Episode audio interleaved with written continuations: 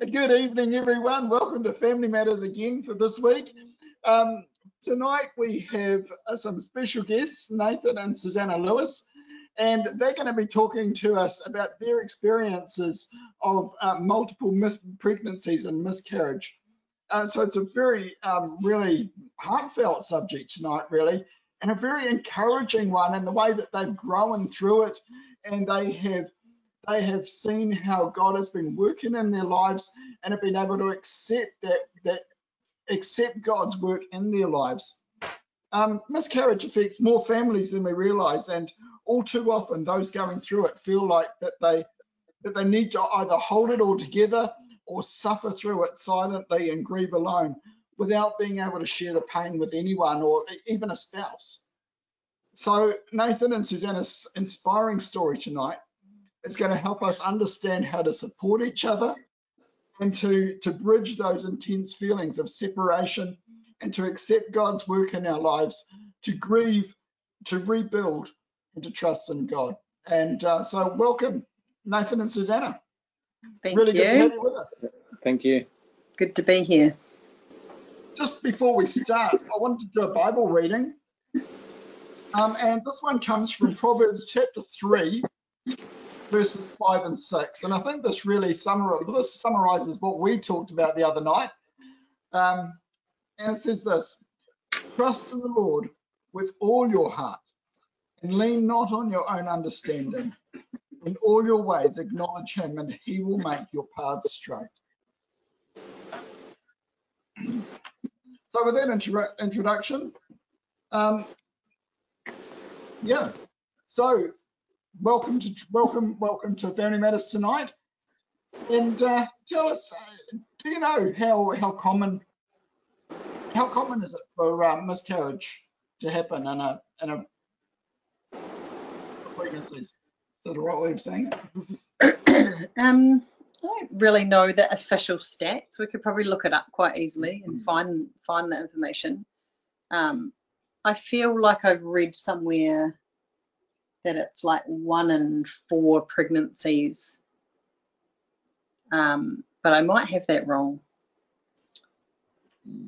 Yeah. I don't know. I don't, it might be, the official It stats. might be more like one in four people who have had mm. families have experienced a miscarriage.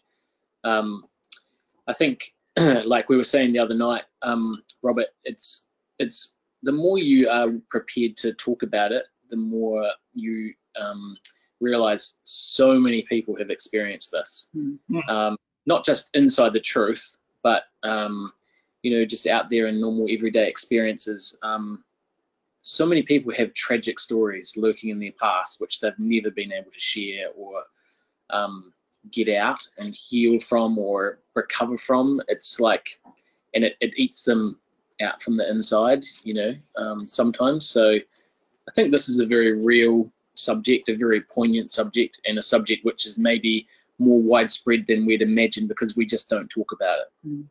Yeah. yeah. I, I, imagine that it's it's easy not well it it's harder to talk about it because often it happens before people even know you're pregnant. So therefore that would make it harder to um, to be able to say to say anything about it once it's once it's already already occurred. Yeah, and that was your experience, wasn't it? Yeah, I mean, we were pretty, um, well, we were pretty cute, really, weren't we, back in the day? Um, like early marriage is just full of excitement. Yeah, we're still totally cute, but um, just early marriage, and you're just excited, and you know, you don't know what the future holds. Um, and our first, we, we, we'd been married for, I think, two years when um, we sort of decided that we were going to have babies um, made that big decision because we were busy on a youth conference committee and we wanted to wait till the conference was over before, you know, having children, um, thinking we had all that control at the time. Um, so yeah, we we basically stopped um, contraception mm. and um, got pregnant pretty much within the first week. It was the you know first pop. Um, so exciting and um, we I think we had um, I was I was I was pretty crook, you know, those first few weeks you can feel a bit sick. Um, but I did okay. I was I was actually working uh, for a brother in the ecclesia at the time, Uncle Paul Vogel, um, and I was just working part time, and I just I just managed to get through. It was just you know, it was just those early days, and then um, we had family coming to town. I can't remember who it was coming to town. It might have been my mum. And we decided to wait until she came to town to let people know. And that was going to be about 14 or 15 weeks. So, and that was easy because it's your first pregnancy, so you you don't really show and you just kind of push on through. So about a week before that, um, I, the, the symptoms the symptoms of feeling sick went away, and I thought, oh, this is great. The first trimester's over. Like I'm I'm I'm out of that that sick feeling, and it's it's going to be all go from here. And um, had a week of no symptoms, and then um, that was when that that night happened where I went into what was probably an early labour uh, in the in the in the late evening.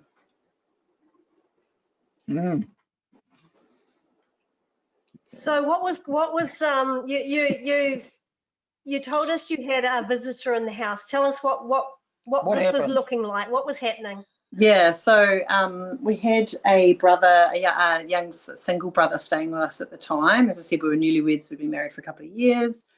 And um, he was staying in the guest room and he was flying out the next morning. It was like a one night, had been traveling New Zealand and he was staying with us for a night, that one night. And um, yeah, as I said, we hadn't told anyone, so he didn't know that we were expecting and um, nobody else did so yeah, it was about 10, 10 o'clock at night or so, and um, I started to get some pretty intense pains and went into kind of um, labour-like contractions, which I didn't really know that's what they were at the time because I hadn't had any children, so it was quite an uncertain thing.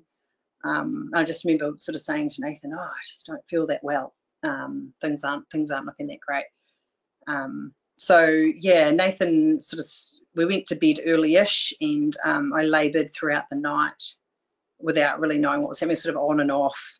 and um, then in the morning, I got did get a bit of sleep, and then in the morning, um, Nathan said, "Look, I don't really know what to do," and um, he did, he did decided you know to. By, did you know by this point that um, you were uh, on the point of miscarrying the baby? Yeah, yeah, yeah. It was pretty obvious that that whatever was happening wasn't great. There was I was bleeding and um, having a lot of pain. So it was quite intense. Mm. It was it was like a, it was definitely a mini labour. Like now that I've had children, I know that that's what it was. Yeah. Whereas at the time, I wouldn't have been able to tell you that. Um, yeah. So in the morning, it was it was it was ramping up actually um, and getting more intense in the morning when we woke up. So um, Nathan went out to our guest and um, let him know that I wasn't feeling well, and I just stayed in the room and then he he came. I mean, he's coming and going. I think he sort of came in a few times. Said, "What do I do? I don't know what to do."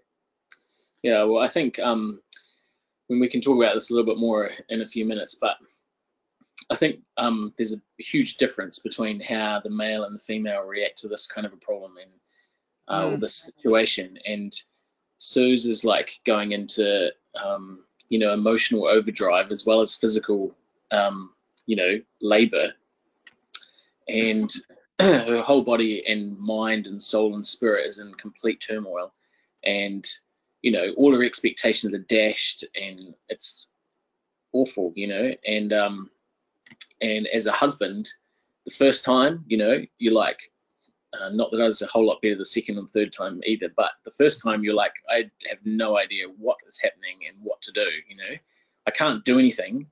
I can't stop it from happening. I'm kind of really 100% powerless um, to do anything to help. Mm. Um, you know, you can ring the doctor; they're just going to tell you what you already know. So, um, you know, I, I I was kind of thinking, what what can I do to help? You know, I'd pop in and see her, go back down and get breakfast, you know, kind of just make sure this guest was okay. And in the end, I decided the best thing to do, believe it or not, was to take this young brother out for breakfast, right? Out to brunch. I'll, I'll Get shout. out of the house. Let's go out. You know, like we'll just leave Suze. We won't. We'll just say she's not feeling well. And uh, so we went out for brunch. I'm sitting there. You know, I'm having eggs Benedict, and I'm like, okay, this is a very surreal experience. Um, you know, but I think it highlights the fact that um, as as the male or as the husband, it's hard to know exactly what to do, mm. especially when it's the first time, you know. Um, so I, am not, I'm certainly not saying that was the right thing to do. Um, so I took him out for, for brunch. I, I suppose I was trying to protect Suze from him knowing because he was, he wasn't married. You know, he didn't have any idea. I didn't even really have any idea. So I'm like, let's just get him out, get him off to the airport, and then I can come back and sort of be here and you know mop up the mess, so to speak, in every sense. Um, so I think it highlights the fact for me, looking back, that there is a huge discrepancy with how we as men deal with this emotional distress and yeah. how the women do. And I think that um, when a woman conceives in that moment, she becomes a mother. And even if you don't carry the baby to full term, and even if you lose it at a few weeks, you feel and experience that loss bodily and emotionally. You feel like something has died inside you, and you feel like um, you know one of your children has died, even though you don't know who it is or it's just maybe a few inches long. Whereas for the man, it doesn't affect us bodily. It's not happening inside us. And we almost don't become dads until the baby's born. And then we hold it in our arms and we feel like that the moment of birth is when we become a father, you know, whereas the moment of conception is when the mother becomes a mother. And yes. that difference in time is huge because she's just going through all this emotional loss. And I'm kind of feeling a little bit disconnected. Um, and we didn't really talk about that um, so much. So I think that uh, it was a source of separation and distance between us because she felt like I was just uncaring and I didn't enter into the emotions and I, I was sort of like just, you know, um, blocking off the emotions. And as a man, we kind of look for the solutions, you know, and we kind of look for the objective opinion and we start thinking to ourselves, like for myself, this is just my own experience. Within a few minutes, I'm thinking, well, this is God's will. Like that's logic to me, and that's like basic logic. It has to be God's will if it's happening. It must be for the best, even though I can't understand it now. Therefore, if it is God's will and it is therefore good, it, it must be because the baby's not forming right. And this is his mercy and his goodness to get rid of the baby now while there's a you know if there is a problem this is like how he's working and we don't know but our job is not to question why it's just to kind of accept and be thankful that it's happening now rather than later where it could be even more traumatic right so you're thinking it's all in god's hands and you're making that leap to a sort of objective solution very mm. quickly you know whereas the woman uh, in my experience, does not make that leap maybe for years. Yeah. You know, sometimes it takes their whole life before they can see that that might have been a good thing or it might have been God's mercy or his kindness, you know, especially if you end up having subsequent children, which some people don't. If you do, you can see it as a good thing, perhaps a little easier. But that, uh, you know, we're very quick to be objective and look for a solution. And so there's a big discrepancy in how we deal with this situation. So, yeah. So, how is this affecting you, Susie? Yeah, I think um, I think that first miscarriage was pretty was pretty tough, you know, because it was right on the eve of letting everybody know, and um, I also I think uh, generally speaking, I'm a pretty positive person. So I remember Nathan saying to me, "It's going to be fine. Everything's going to be fine." I thought, "Oh yeah, okay, it's going to be fine." and just sort of um, swallowing that at the time and saying to myself, actually, you're going to be fine. Pick yourself up, dust yourself off, get on with life. It's going to be fine.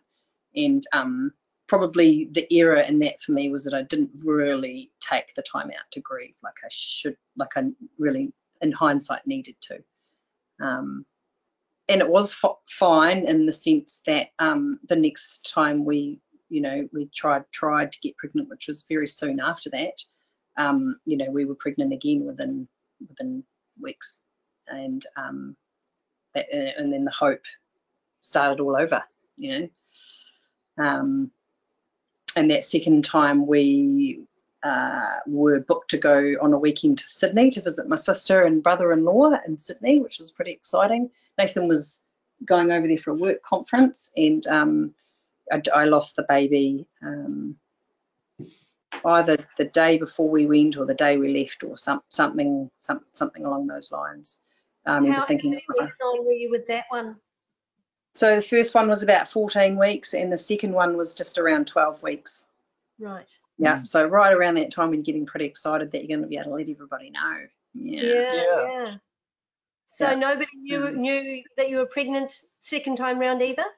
Second time round, um, nobody knew. I don't think.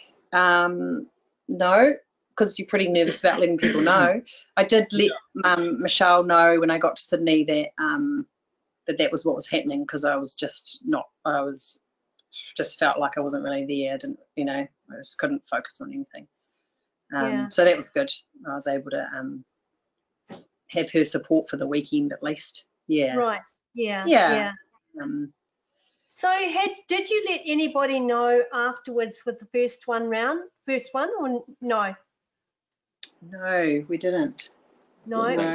I think we talked a little bit about that the other night. I was saying like I, I had this sort of weird feeling like I just wanted it all to be perfect you know, you sort of have that vision when you pre, pre your early marriage, you think, oh, it's just going to be perfect. Well, I did anyway. Everything's going to be great, you know, and it is great, but God makes that greatness in different ways to what we imagine, you know. Mm. So I, my vision of great was like, just get married and two years later you have your baby and then you have another baby and everything's just just works out perfect, you know.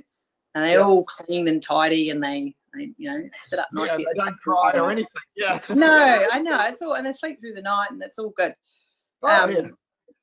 So I thought, well, if I don't tell anyone it's not perfect, then maybe I can just sort of pretend that it is. And that's really where I was. That's I, I talk a little bit about that in in the article is about the the facade that we put on um, when we're not feeling that great, you know. Mm. Mm and we pretend like we are to keep ourselves safe. And that's what, what I did for many years. yeah.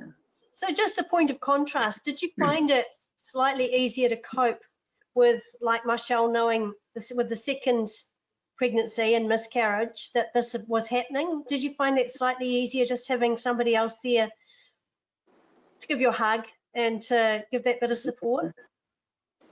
Yeah, probably definitely on the weekend. Yeah, um, but she was in Sydney, so I mean, I flew home and she stayed there, and right, you know, I, could, I, I didn't go any further than that. I don't think.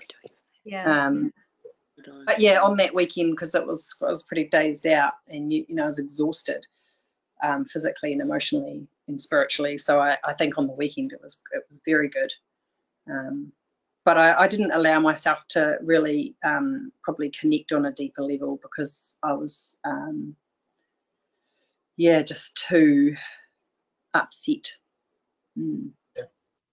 Now, you wrote an article for uh, Wilderness Voice, mm. and you hmm. called it, well, we've actually used the same title, uh, Miscarriage, the Bitter and the Sweet. Mm. And in that article, I'll put, I've put the, um, the stuff up on the chat box and I'll put it up again a bit later. But um, in that article, you talked about this that your, your, miscarriage given you a lot of separation, separation from God, separation from mm. people, and putting on a putting on a face. Tell us about mm. that. Yeah, so I think a lot of that has, for me, had to do with expectations. I think I'd sort of just touched on that a little bit. Um, you know, I entered into getting married. Um, Nathan was my knight in shining armor. He's going to save me from everything, all my troubles and woes. Um, and and you know, by God's grace, it's it's worked out even better than that. So that's good. that's another that's another family matters. no, um, well, look forward to it. Yeah. Yeah. yeah. oh, look, we're out of time. Oh, we're out of time. Um, no, I think expectations is the real key to that because I had really high expectations on life. I did, I really did, and um, and on marriage and on family life, and um, you know, I'd come from a broken home, and I thought my home's not going to be broken. You know, my home's going to be perfect, and I'm going to make sure of it, and I'm going to do everything I can. And and then like I think that whole control thing was there. Like I want to control it and make it all just tidy and tucked in and neat and lovely. And when it wasn't, it was like, oh, okay, I'll just sort of pretend that it's not. And the more I pretend and the more I cover up and the more I don't really be authentic and show people who I really am and what I'm going through, the more I have to hide. So I become more and more hidden and I put on more and more of a facade out the front while the back's just crumbling away. And actually, you know, with God and with my brothers and sisters, I all of a sudden find myself in a place where, in with Nathan, like there's no spiritual connection. It's very shallow. And it's all because of the silly, not silly, um, this intense trial that um, I'm not dealing with in a very spiritual way. I'm, I'm turning away from God. How did it affect your faith? Yeah, I think I, I mean I, have never lost faith, but I have I have my faith has weakened through it, wondering, um, you know, I just thought motherhood was my calling. Like like I've got six sisters and you know they all had babies and it was like they had babies even when they didn't want to have babies. It was having babies and I was like, come I can't have babies? They're all having babies, you know. And what's the deal with that? You know, so there's lots of questions and lots of questioning and um, you know, there's teenage pregnancies out there who are on drugs and and their life's messed up and they're, and they're pregnant and they've got and they're having this baby and they don't even want it, so to speak. And then there's this lovely couple who love God and and we can't have a baby. We're not able to have a baby. We've gotten pregnant so many times and not actually been able to have the baby. So it's just you know you just start thinking, overthinking, wondering, asking lots of questions, and wanting to know why. And I think that was a big part of it for me was giving up, giving up really needing to know why, and realizing actually God is good, and what God does is good, and He's shaping He's shaping me, and I'm Susanna, and this is Nathan, and He's shaping us to be someone for His kingdom. Um, and this is a part of our journey, and, and we don't know why yet but I believe one day we will. Yeah. How did it affect your faith, Nathan? Well, I think I think our our journeys are quite different. You know, um, like I was sort of saying before, you know, I never really had a journey where I doubted and questioned and then came to a point of acceptance that this was God's will. I kind of was like, yeah, I can see this is God's will right from the start. You like it, like I got to that point within like certainly minutes, you know, may have even been faster, you know. It's like that wasn't the problem really for me. The problem was um, that I I didn't really know how to emotionally connect and show the kind of love and compassion and empathy and care that Suze really needed uh, in that moment. So I think for me, the journey is not so much um, one of wow my um, my faith has grown, even though it has definitely through this experience because you know you experience this and then you have uh, we've been blessed with three healthy children and um, uh, you know you think wow we, we really have been blessed and, and of course your faith grows. But I think it was more almost like a relationship growth that was happening for me, um, where you know I kind of, and, and even years later, because you know I Suze kind of, um, if I can just speak for you for a second, I could be wrong, but it feels like she kind of closed down because she didn't feel like I understood. So she mm. sort of like just bottled it in, bottled in the emotions, and then it would happen again, and I just would respond in the same kind of male just kind of not helpful way, you know. Um, so. Yeah. Yeah, like um, like there was one time we had we had uh, maybe how many pregnancies before bundle? Maybe four. Four, and then we had our first child, and then after bundle we had another three before we had uh, number two and then number three and we were in the in the United States. And I remember one time, um, you know, my brother was over, I think, and uh, we um, we were booked to go to Disneyland, and Suze is having like a miscarriage like the night before, you know. Oh no. And you know, like looking back, it's it's just this is a it's a hard situation, but you know, my brother's over. It's like we're we're booked with a few people to go to Disneyland mm. or Magic Mountain. I can't remember which Disneyland. Yeah, and um, you know, Suze is like just, you know, as you'd imagine a woman to be, and she's like just devastated, mm. and it's like, you know, I, I I'm kind of torn between what do I do? Do like I abandon everybody else and abandon Disneyland, or and my brother, or do I abandon Suze? You know, and like that they kind of don't know. Like if they knew, then maybe they'd go, man, stay with stay with Susan, look after her. We'll go to Disneyland by ourselves and have a great time. And probably I'd be like, oh, do you know what? Thank you so much. That's totally fine. But because they don't, they didn't know, and we're not supposed to let them know, and we weren't talking about it.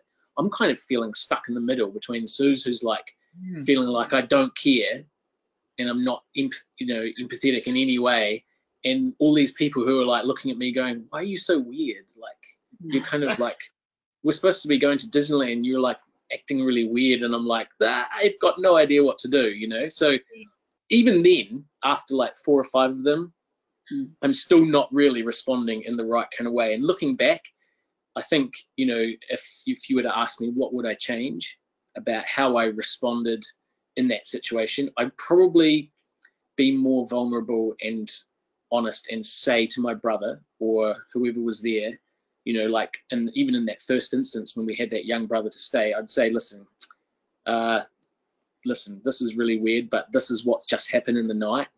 I'm not expecting you to understand because I don't understand either, but I'm going to have to do this. You're going to have to, I'm going to have to call you a cab and you can go to the airport, you know, and we'll talk later. And he would figure that out later in life, you know, and, and realize the sort of the, that moment was a special moment and he was just in the wrong place at the wrong time. And it wasn't his fault. And he'd you know he'd probably be like that was cool you know and maybe we'd actually be closer because we'd had that experience. But you know I took him out for brunch and then took him off took him to the airport. He's got no idea to this day you know so where there's no there's not even that connection of that intimate difficult moment. So I think looking back uh, you know, there's a few things I would do differently, how I'd handle it, but did, it would be um, kind of connecting better. Yeah, we actually did. I went to Disneyland. I went to Disneyland. Oh, really? Oh, did you? Yes, wow. because I wasn't pregnant. I thought, well, at least I can go on the rides. I got to see the bright side of this. So wow. I know it's a bit silly. Looking back, I'm like, that's a silly thing to do because this is the whole thing where I wouldn't allow myself to be sad and grief.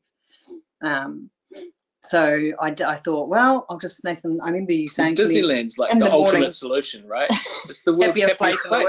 I mean, that, that's the right place to be uh, to overcome this problem. But do we, we do we, we, all agree with this? We got there.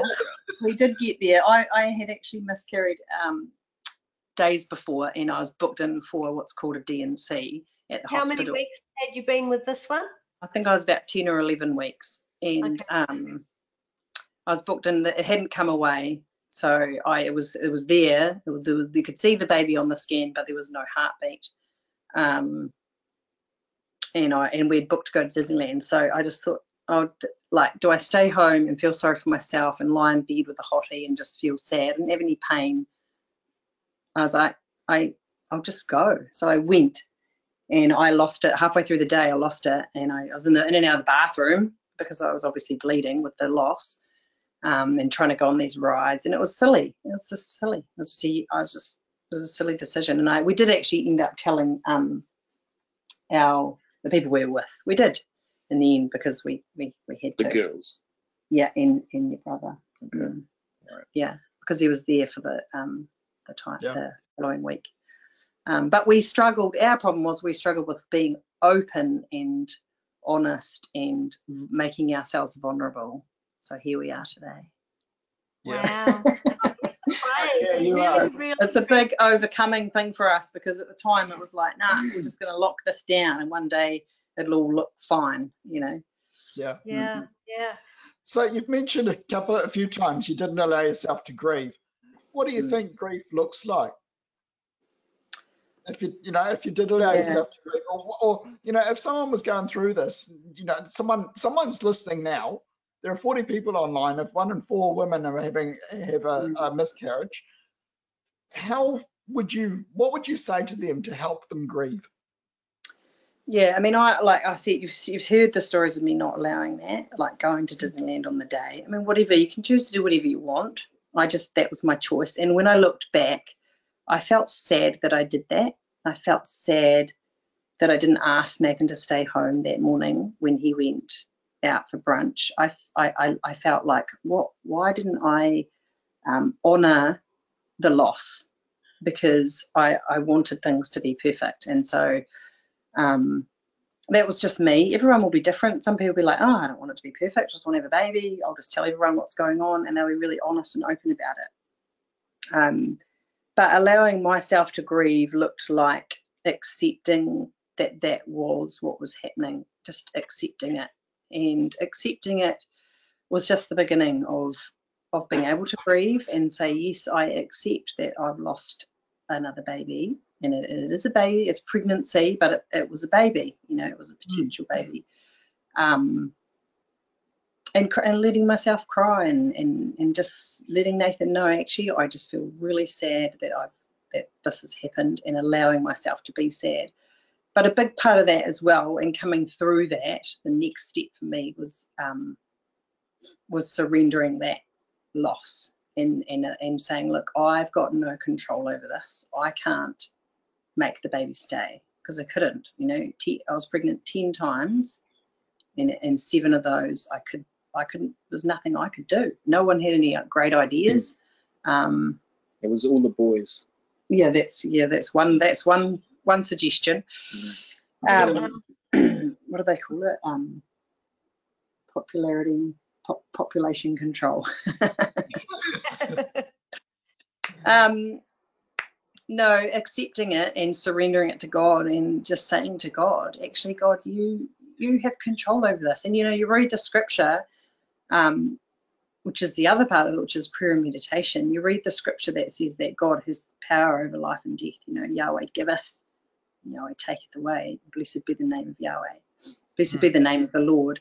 And um, in Hannah's prayer, where you know she speaks of him having power over, over life and death. And they, these things are, I mean, this is a long journey. This is not a five minute thing. You know, this is 10 years of um, getting pregnant and losing babies. So you wouldn't expect anyone to sort of wake up one morning and go, oh, okay, I'm going to trust the Lord. But this is what God has done for us. God has done this. Um, hmm. yeah, so for me, that that's been my grief process is is allowing myself to feel this, feel that sadness, and actually saying to myself, Susanna, this is something that you should actually be okay feeling sad about. And, and a part of that has been connecting with other um, women, um, sisters in Christ, who as well, who have, have had losses. And um, I think I said to you the other night that this whole thing came about for me because I was at a, I'm a homeschooling mum by God's grace, and I was at a homeschooling conference and I was just chatting with this French lady who's in New Zealand for a short period of time, and she was sharing with me about how her friend had just had a miscarriage and she just didn't know how to support her. And I just looked at her and I thought, can't believe you just said that, you know? and I just thought, this is my time to shine, you know, so to speak. And probably didn't think that, but it's just, and she, and I just said, well, I've actually had been pregnant 10 times and I only have three children. I've lost seven babies and I can tell you what might be, you know, I can give you my story and I shared with her all my story, got to the end of it, and she said those odd words, which were, Thank you for sharing your um, testimony of faith. And I just kind of looked at her and I thought, Yeah, this is my testimony of faith. Yeah. And I, I hadn't given it the words before. You know, before it was just a sad story. Um, that you know, was sort of like a three out of 10, you know? Mm. Yeah, that's pretty low rating, isn't it? You know? Um, but it's it's a 10 out of 10, you know, it's a 10 out of 10 because it's it's been life changing and um and and learning to trust God. Anything that brings you mm-hmm. closer to God is just good. It's good. So, so share with us what facilitated that journey, that process of faith growing again and connecting you back with God to make it the 10 out of 10. Yeah, I mean, it's loss for me. It's loss. Uh, it's um, as the saying goes, a dear friend of mine's got the sticker on her fridge and it says, when you're down to nothing, God's up to something. and yeah. I was down, I was down to nothing, you know, I, I'd lost four babies and all my friends were having babies.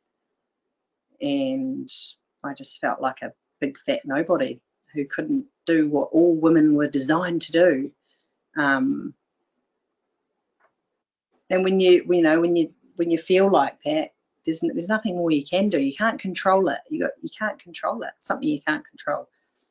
Mm. And when it's something that you've got no power over, you have to admit, God, I have no power over this. So either it's going to make you stronger, or or it's going to turn you away, right? Like anything in life. This is not just miscarriage, isn't it? It's anything in life.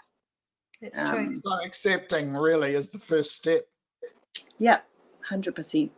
Acceptance yeah. is the key that just unlocks the rest of the journey, really. Um, so you told us the other night how you would just um, sit down with the Bible open and you just keep reading over verses until it really sunk in.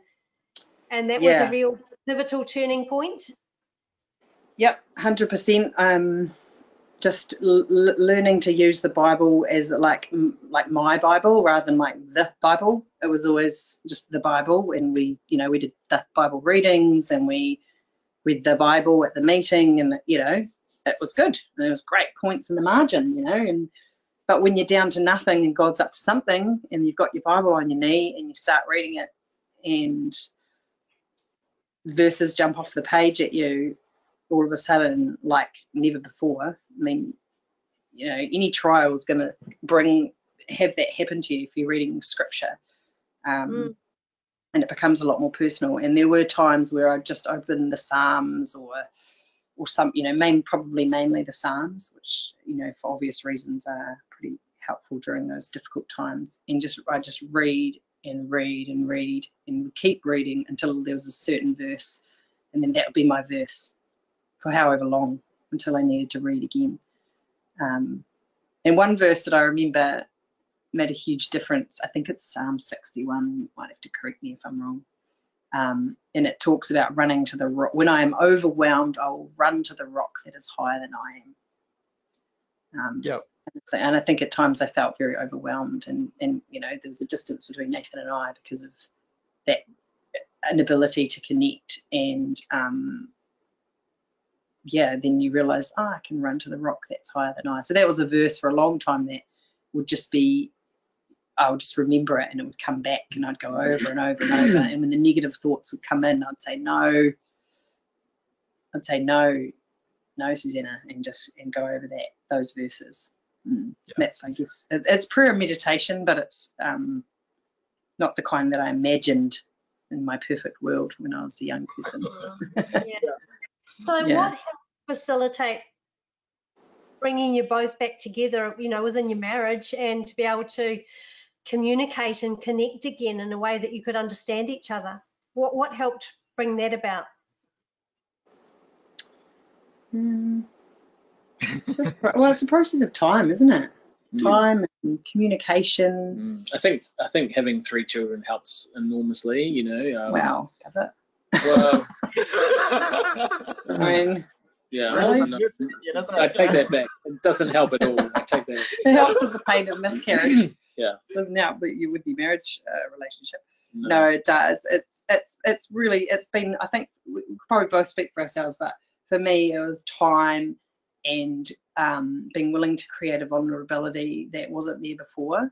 Um, being young marrieds, we I think we both had quite sort of rose-coloured spectacles on and um, God worked in our lives to show us actually it's not like that, and you have to you have to get yeah your hands dirty, um, so to speak, and um, and creating a spiritual vulnerability where you, you're willing to say, all right, well, this is really something very intimate and very private and very sore and very you know ouch we're, we're hurting.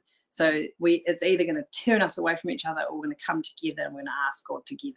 Learn to pray together um, yeah. and ask God to to help us together. And then it, that's really what it came. Yeah, I think um, I think that it's these like really difficult moments in life where um, actually you realize that you need each other and and actually God has made us different so that we can be there for each other and uh, you know I I'm having to learn um, that you know I need to connect emotionally and spiritually otherwise whatever I do or say or think or act or whatever is kind of irrelevant you know yeah. um, and I might have uh, you know, the wisdom of being able to objective, objectively analyze the situation and say, listen, this is the will of God and it's going to be for the best and here's why and and and and so forth.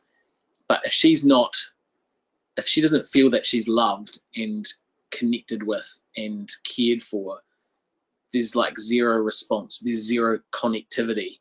So if she's able to teach me like emotional connection and I can lend some objectivity in amongst her emotional distress.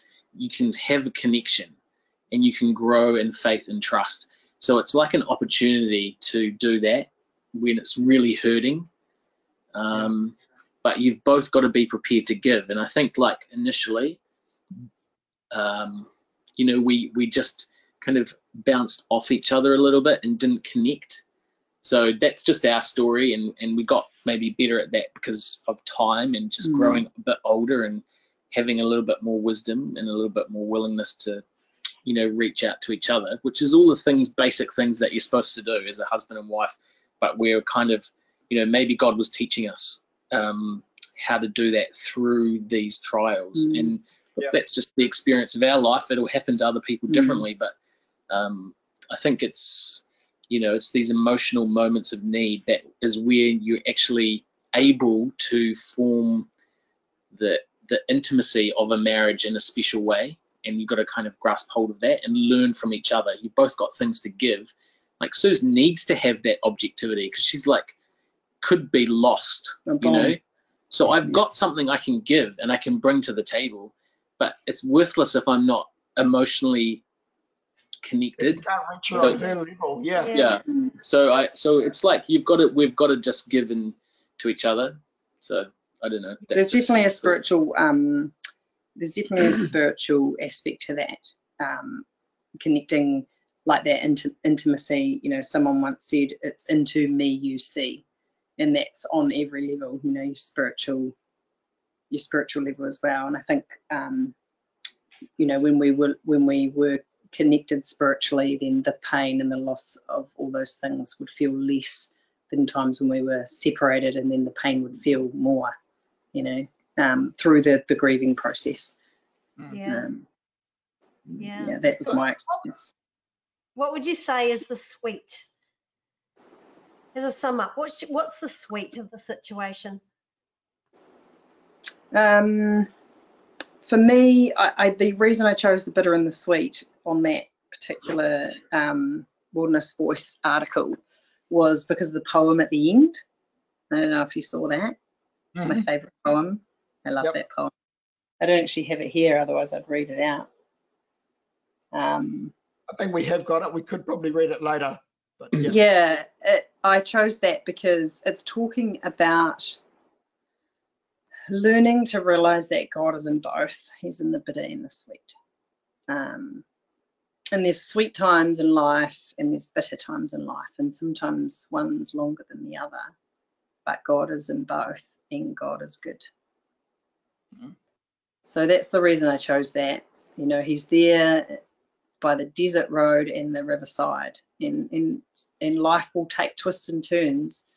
And you know when i held that first baby in my arms i just i actually just could not believe it. I just i actually had not allowed myself to believe it you know? And then i got this baby in my arms and it took me a long time to think this is my baby. Like this is it. I've got one. I've got one you know it was just it was just unbelievable it just it was just crazy so you're saying the bitter made the sweeter the sweet, sweet. Yeah, it did. And just to realize God, God was, he's always all the way through, he's there. And the sweet for me is, I mean, it was having a baby, but it's not really that in the story. It's more um, that even like that God will be in both, whatever it is, God's there. Mm. And the God's sweet for there. me is, for me, it's that I have learned, and I'm I'm always ever learning, obviously, because no one ever gets this perfectly. But I feel like like my faith, my I'm converted. God has shown me that He loves me and that He's looking after me, us, my children, all of us, all of His children, all of everyone. He loves us. He wants us in His kingdom, and we can trust Him. Hmm. I can trust Him. Yeah. Yeah. Mm. I mean, I, I think, I think that the the purpose of the journey is to trust, not to get, and I really love that phrase. Yeah, that was Nathan. Yeah. Well, I think, I think, I think that's really good, Robert, because um, you know we've we've been blessed with three kids, but other people aren't, and um, you know it's you can feel their pain. Um, uh, but I think you know in the in the grand scheme of things, the journey that we're on is God conforming us to the image of His Son by trials usually, and in that process we learn to trust. So we we're wanting children, you're praying for children, you think you're about to get one, and then it's taken away from you multiple times, and you're devastated and disappointed and all those things. But the purpose of the journey is not to get children, even though you think it is. The purpose, actually, in the grand yeah. scheme of God's purpose, that we we learn to love and trust Him, and when we do, actually, we're getting all of the things that we were really wanting um, right from the beginning, you know. So there's a future and a hope. yeah. Good plans. Yeah. Yeah. That's beautiful. Yeah. And, and that whole the whole lessons you get from it, you you, you know, the miscarriage is, is your, as you say, your your faith testimony, your testimony of faith. Um, everybody has a different journey, a different mm. look, um, but we can all come to those same conclusions no matter what the journey is. Yeah. And it, and it's beautiful to just be able to have that expressed and to be able to see that being born out of this experience, these experiences that you had. One yeah. last question just before we finish.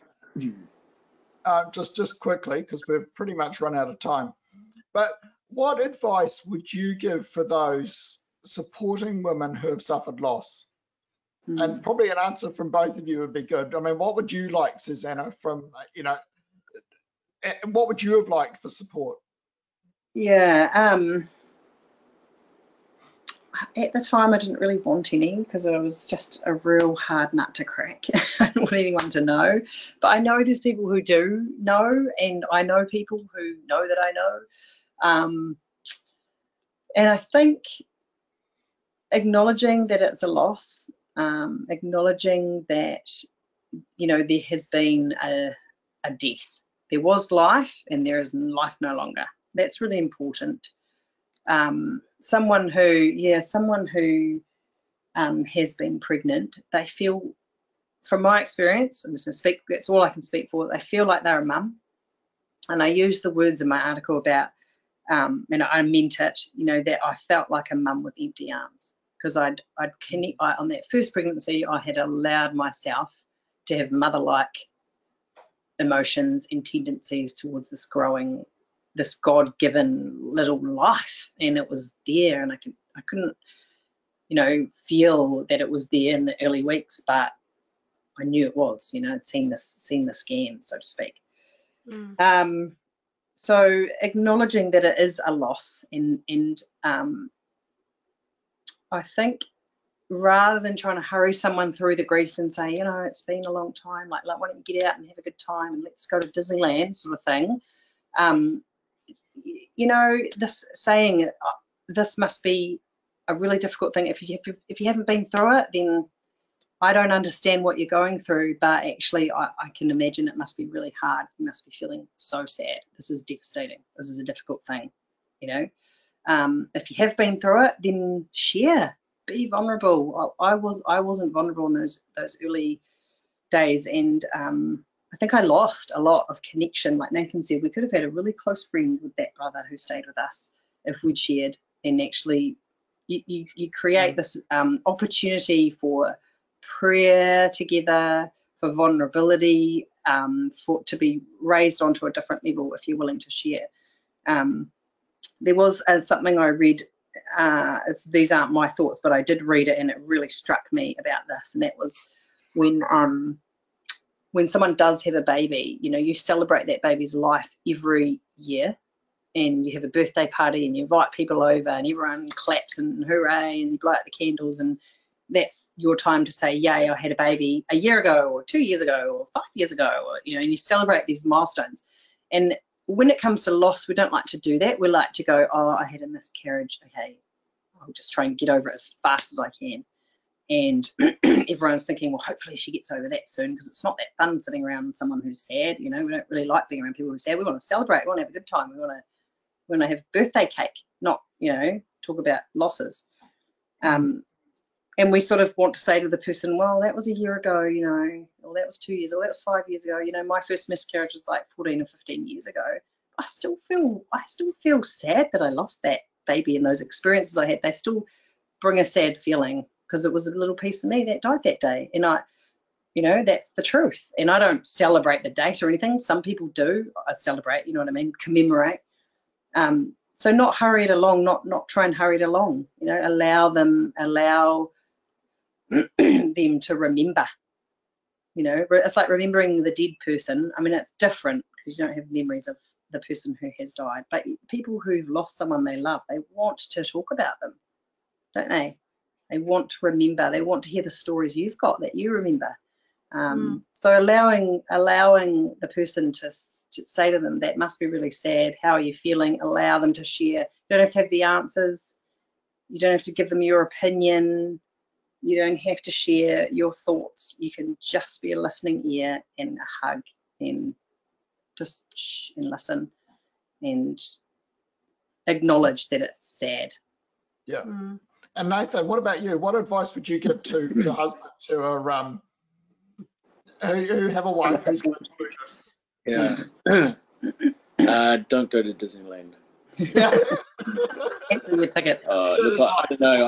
I, I don't know. I think um, you know, all I can do is kind of maybe share my experience, you know, with say a young brother who's going through that if I know, and just say, hey, it's really important to connect. Otherwise, just um, maybe make the time and space so that Suze can connect with the wife, you know, like because that's probably the best I can do. It's not really my job. I'm not going to be able to connect with her. She's not going to want no, to listen saying to me. what could what advice could you give to the husband? Oh, to the mm. husband. Yeah. Yeah, just what I said before. Just you've got to be there for her, you know. Otherwise, you'll hear about it on Family Matters in about 14 or 15 years. yeah.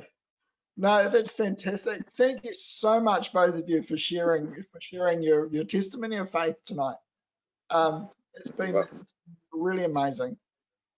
It's a wonderful journey, and um, just to be able to share that with others because yeah, there are many that suffer in a very similar way, but not even those that don't have this exact same experience, the same principles absolutely apply because everybody does have a faith testimony. That everybody does have the bitter and the sweet. Yeah. So thank you. Thank you mm, so thank much. You. Yeah. Thank you very much. Yeah, it's been amazing.